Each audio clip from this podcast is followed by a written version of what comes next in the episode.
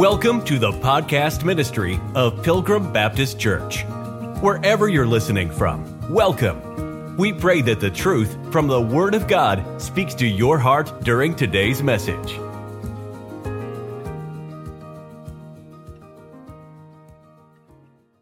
We're looking at a series here on the first resurrection. And when we read 1 Corinthians chapter 15, what did we learn? That the Lord shows us that this resurrection, this first resurrection, it's likened to a harvest. We already preached on that. and go back and listen to that again if, if you need to. And in a harvest, how many parts are there to a harvest? We, we preached the whole message on this. There's three parts. You have your first fruits. That was the message we did last Sunday. The first fruits is the Lord Jesus Christ and those saints that died in faith prior to the death, burial, and resurrection of the Lord Jesus Christ. But anyway, in the harvest, we have three parts we have the first fruits, we have the main harvest, and then we have the gleanings. Now, when we were down in Florida, we did a orange, we didn't have an orange grove, we just had a, a line of about a dozen or so orange trees. And before the season hit, you would get the first fruits, you pick them off. And then before you know it, all those trees would just be enveloped with oranges. What was that? Well, that was the main part of that harvest.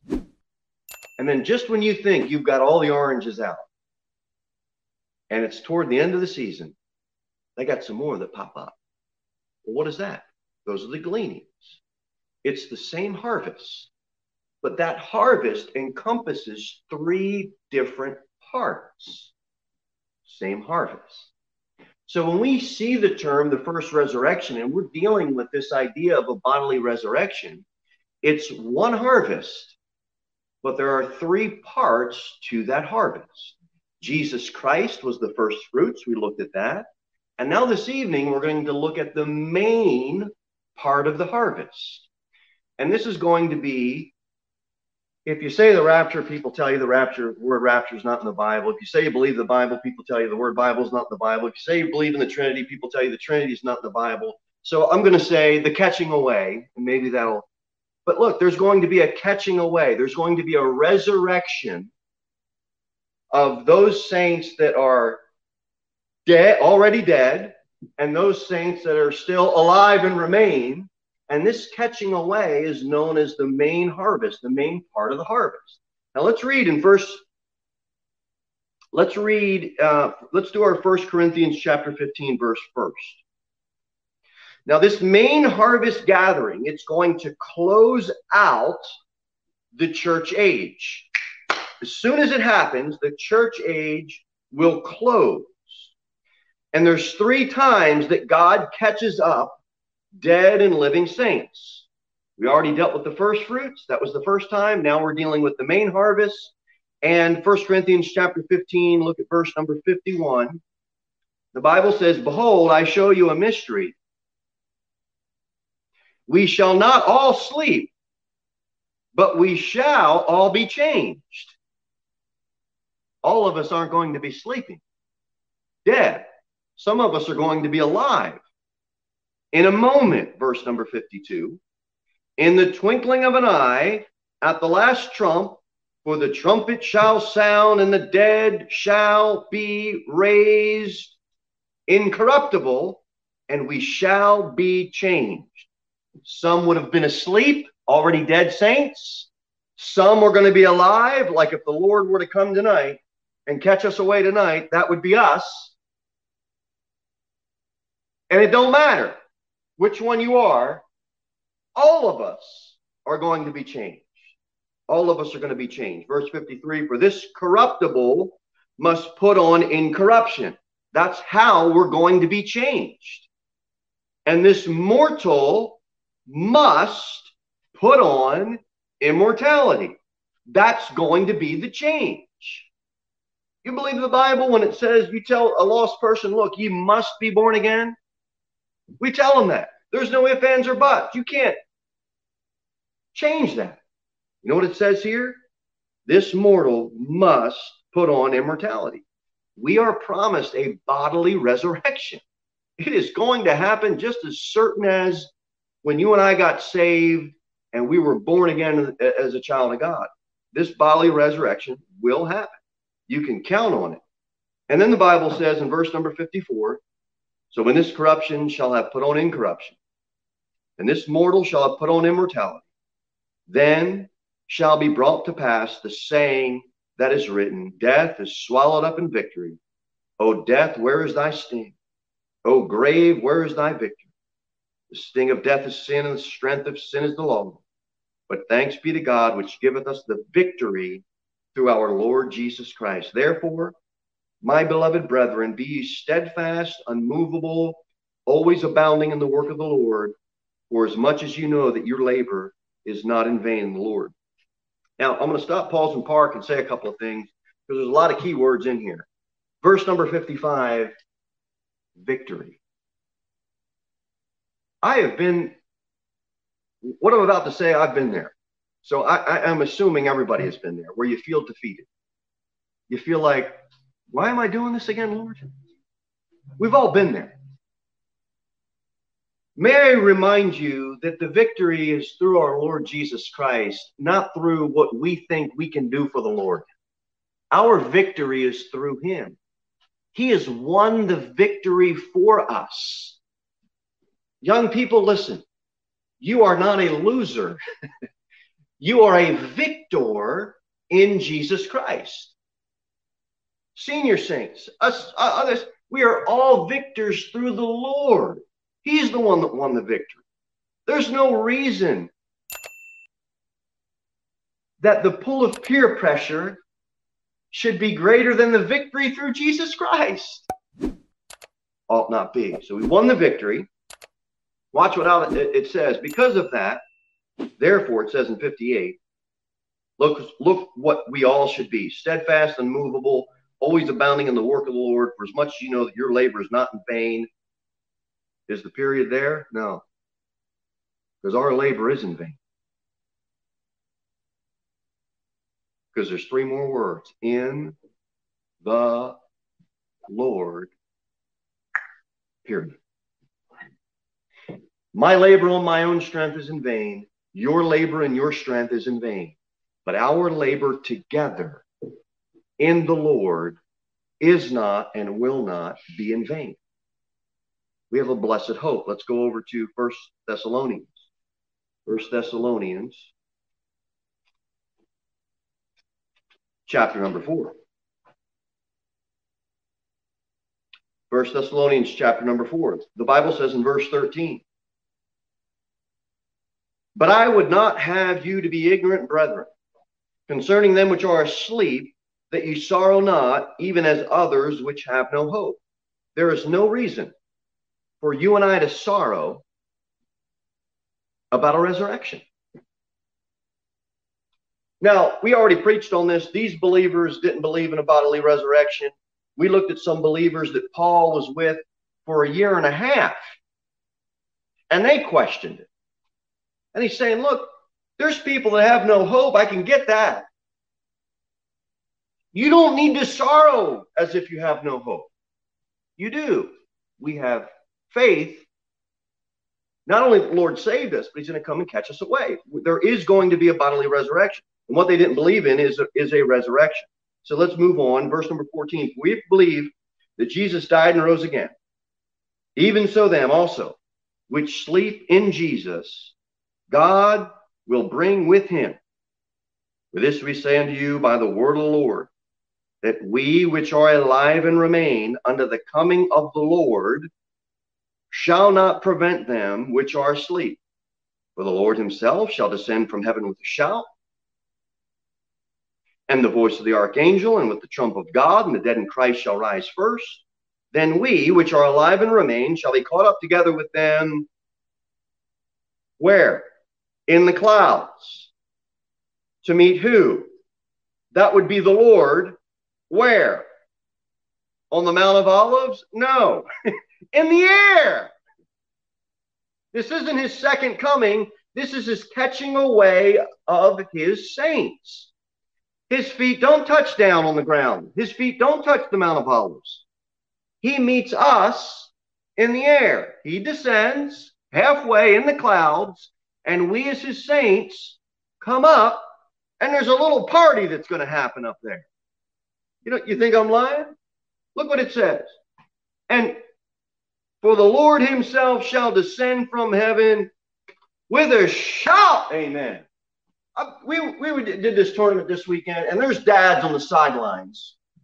There's instructors and coaches on the sidelines. There's crazy parents on the sidelines. Yeah, go get them. Get. Has anybody ever watched people watch somebody watch televised sports? And they call us fanatics. They're yelling and screaming at a screen and shouting and waving their arms with a bunch of guys running around on grass with their tights on. And they're excited as can be. And they do this for three hours on a Sunday. And they're shouting and hollering. And that guy throwing that football, you're shouting for him. He ain't never going to shout for you. He don't know who you are. He's not. I don't know if you ever thought about this. The Lord of glory is going to shout for you because he knows your name. And Christians don't want to get excited about living for somebody who is so much more than a sports hero or some harlot movie star or some just go on down the line of all the things that people idolize and worship. The Lord is going to shout for you. And we get to rise up. We get to meet him in the air. Young people, if you've never gotten the recognition that you think you deserve, us older people, if we've never gotten the recognition that we think we deserve, so what? Someday God Himself is going to shout and He's going to come down to meet me. Why don't we all take a trip to DC? Well, never, scratch that whole idea. Forget that. Let's take. If we if we went to the White House today, the president isn't going to come out and meet us. If we went to a foreign country and we wanted to see the most important person of that country is probably the leader of that country. A missionary friend. Now he's trying to get over to Uganda. And he keeps getting prevented from getting there. But when he arrives, do you think whoever the president of that country is going to come out and meet him? He's not. Because he don't know who he is and he don't care president of that country is important. And we aren't to him. I'm just trying to get us to wrap our minds around the fact that our Creator God, the one who in heaven we are going to be singing, Holy, Holy, Holy, Lord God Almighty, is going to shout because he's going to meet us in the air. And this is part of the main harvest, the main catching away of the saints. Voice of the archangel, and with the trump of God, and the dead in Christ shall rise first. Now, you didn't think I can get, you didn't think I could pull something out of the Bible that wasn't even in the Bible, did you? But I'm going to try. With the trump of God. Do you know how many Christians got so excited about Donald Trump They are in the streets with signs saying, Make America great again. They've got hats that say my MAGA hats. My kids got MAGA hats. They went bought them at the thing downtown. But this isn't a sermon against Trump or the Republican Party or any of that. What I'm saying is thousands upon thousands upon thousands of conservative or faith based or evangelical or whatever adjective you want to put in there got so excited about one man that came on the scene. Why? Because he was going to do something for you and I. He was going to make America great again. How about we make America right again? Why don't we get God back in school? Why don't we get the Bible back in school? Why don't we get Christians back in church? Why don't we get the church as a whole out on the highways and byways, out on the streets, preaching the gospel. Because we want to make America great again. We don't want to make America right again. We don't want to make America spiritual again. We some we do. Some of us do. But the point is, thousands of dollars went into signs and hats and t-shirts and door knocking campaigns and advertisements and Facebook ads until they censored the whole thing and go on down the line. Millions of dollars. And I'm telling you, young people, I want you to pay attention. If you get that excited about Jesus Christ in your own heart, your home can have revival. Your street can have revival. Your community can have revival. Our town can have revival. Our little local country church can have revival in our hearts because we're more excited about Jesus Christ, who's going to sound the trump. He's going to shout for his saints, and we're going to come up and meet him in the air. Woo! Praise God and glory be to his name. We're going to have a glorified body. That's somebody worth living for. That's somebody worth shouting about. That's somebody worth knocking on someone's door and say, "Hey, can I tell you about Jesus?" He is. He's somebody worth shouting for because he's going to shout for you. It's our hope as believers. My kids count the pages of notes to figure out how long Dad's going to preach for, and so I'm. I got two pages, but I only got this far. we'll only be here two more hours, so I'm only kidding. This is going to be a two-part uh, lesson. First Thessalonians four. Look at verse thirteen.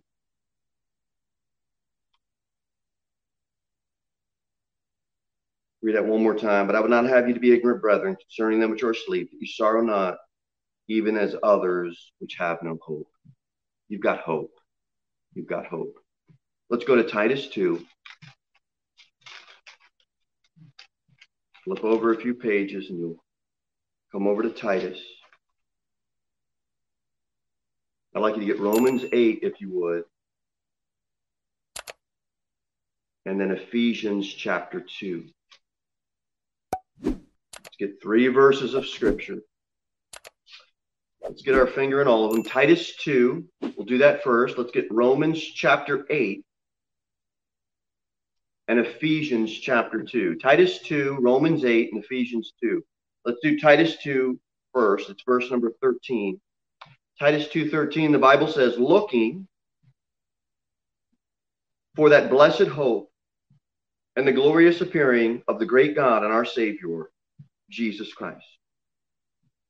People aren't looking for the Lord anymore. Well, Kelly, Sister Caroline, the saying in their day, in their heyday, was see you here, there, in the air. What happened to that saying? Christians as a whole have stopped looking. Well, they found some man on the internet that has a big following on YouTube, or they got a pamphlet that told them, yeah, don't look for that anymore. And that's why we're going through this so that we can get a good understanding and you know the Bible as well as or better than the preacher knows the Bible. And then you know what becomes the preeminence in the church house? The Word of God. That's what we want. We want a church where this book tells us what to do and changes us and amends us. We want everybody to know the Bible as best they can. So our blessed hope, 213, we need to look for it.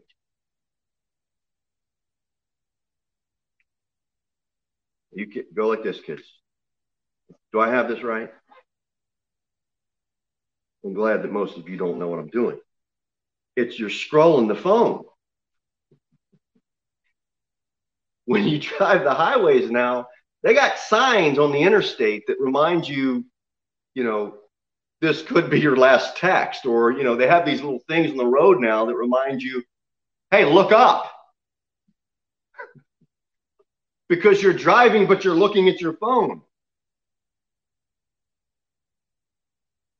You go on the campus, you can walk around, and the kids are to be, they're to be The, the, young the young people are going to walk around doing this and they're going to lift the head up just enough to make sure no traffic is coming.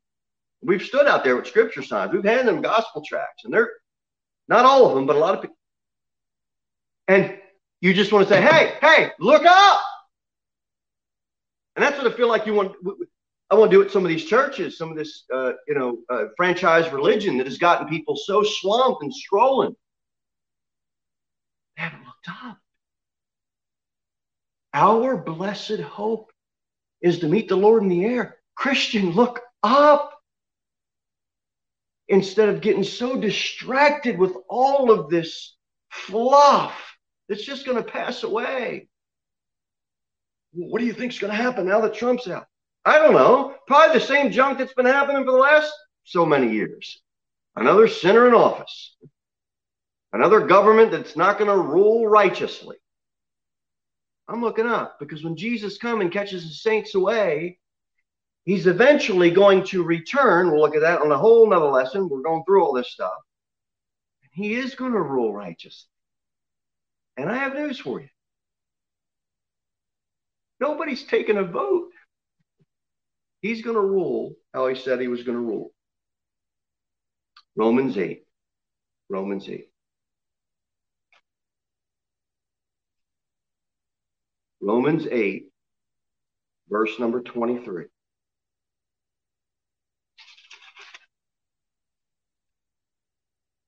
The Bible says, and not only they, but ourselves also, which have the first fruits of the Spirit. Who's the first fruits of the Spirit? That's the Lord. Even ourselves groan within ourselves, waiting. What are we waiting for? The adoption, to wit, the redemption of our body. The wages of sin is death. What dies and what corrupts? It's our flesh, it's our body. Spirit goes to be with our Creator, and our soul goes to one of two places. And we're waiting. This blessed hope, we're waiting for our glorified body. Verse 25 uh, I'm sorry, verse 24, for we are saved by hope, but hope that is seen is not hope.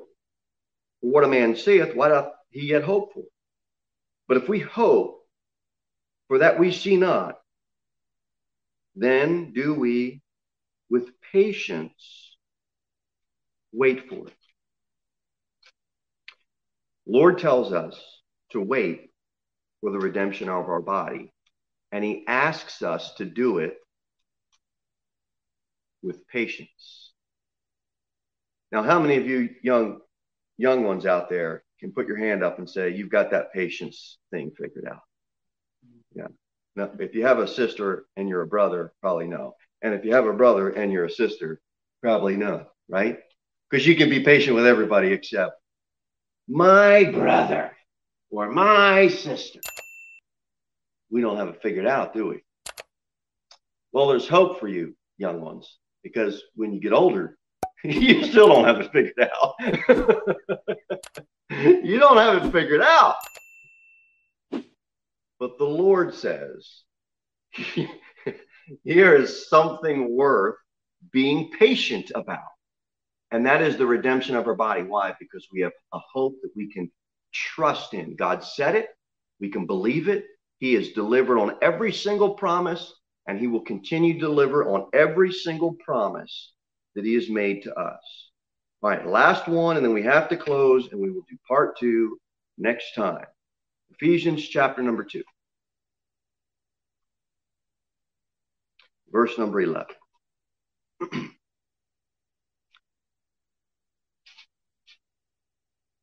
well, let's let's let's just back up. We're going to close out this verse, but let's back up a little bit. The Bible says in verse 1, and you hath he quickened. Quickened, it doesn't just mean to be made alive. Quickened means to be made alive and never die again. Okay? Who were dead, except when you talk to a lost person, they're alive. So, what, how are they dead? Well, they're dead in something trespasses and sin why the Bible says the wages of sin is death.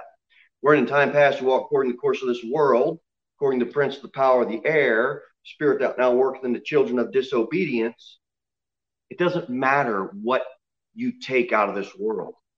It's not going to be righteous. God said the church, his church, which is the body of believers, not the construction of these four walls, his believers, when they gather, his church is the pillar and the ground of truth. You want truth, it's got to be from God's word. It don't matter what political party you try to put your hope in, it's going to let you down in some way, shape, form, or another. I'm not saying don't vote, I'm not saying don't be involved, I'm not saying throw your brain out. I'm not saying any of that. All I'm saying is it doesn't matter what aspect of this world you try to make righteous, it ain't going to be righteous because there's a spirit that works in this in the, in the power of this air.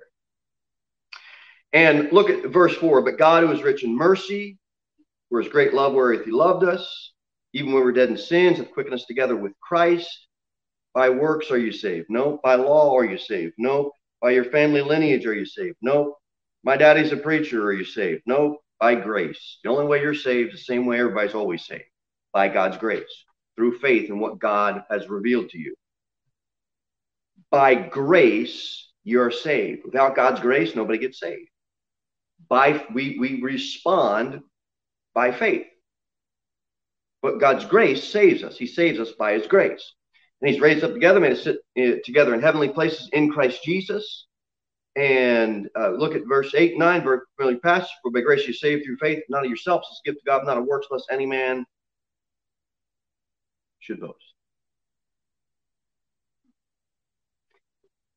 And don't we love to boast?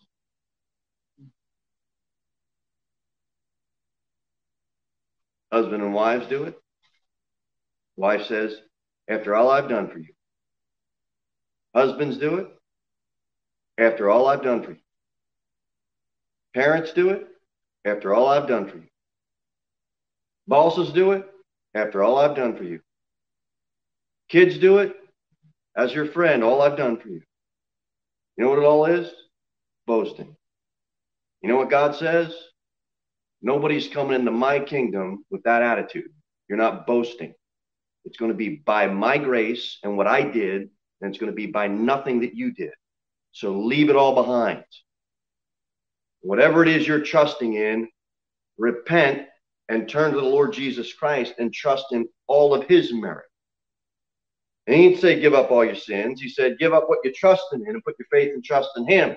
Once you trust him, his indwelt spirit will help you now get rid of all the junk that's been in your life. Last verse we're going to look at in Ephesians 2. By the time we get down to verse 11, look what it says. Wherefore remember that ye being in time past Gentiles in the flesh, who are called uncircumcision by that which is called the circumcision in the flesh, made by hands. It's funny that people say, yeah, in the Old Testament you were saved by works, except if you had to be circumcised to be saved, that leaves out a pretty proportionate amount of people, which would be women. You're not saved by works. You're saved by a circumcision that isn't made by hands. It's a circumcision that's made without hands. Get your sin cut out of your life. That at that time, verse 12, you were without Christ, being aliens from the commonwealth of Israel, commonwealth, and strangers from the covenants of promise, having no hope and without God in the world. But now, last verse, in Christ, ye who sometimes were far off are made nigh by the blood of, G- of Christ. In order to take part, first fruits, that part of the first resurrection is over. Christ as the definite article, first fruits, and we looked at those Old Testament saints. We did a sermon on that already. Now we're talking about the main harvest. It's going to be part two next Sunday. If you want to be part of this main harvest that will bring a close to the church age, you can't bring anything to God because this is only for his saints, those that have put their faith and trust in him. And you need to have a circumcision made without hands.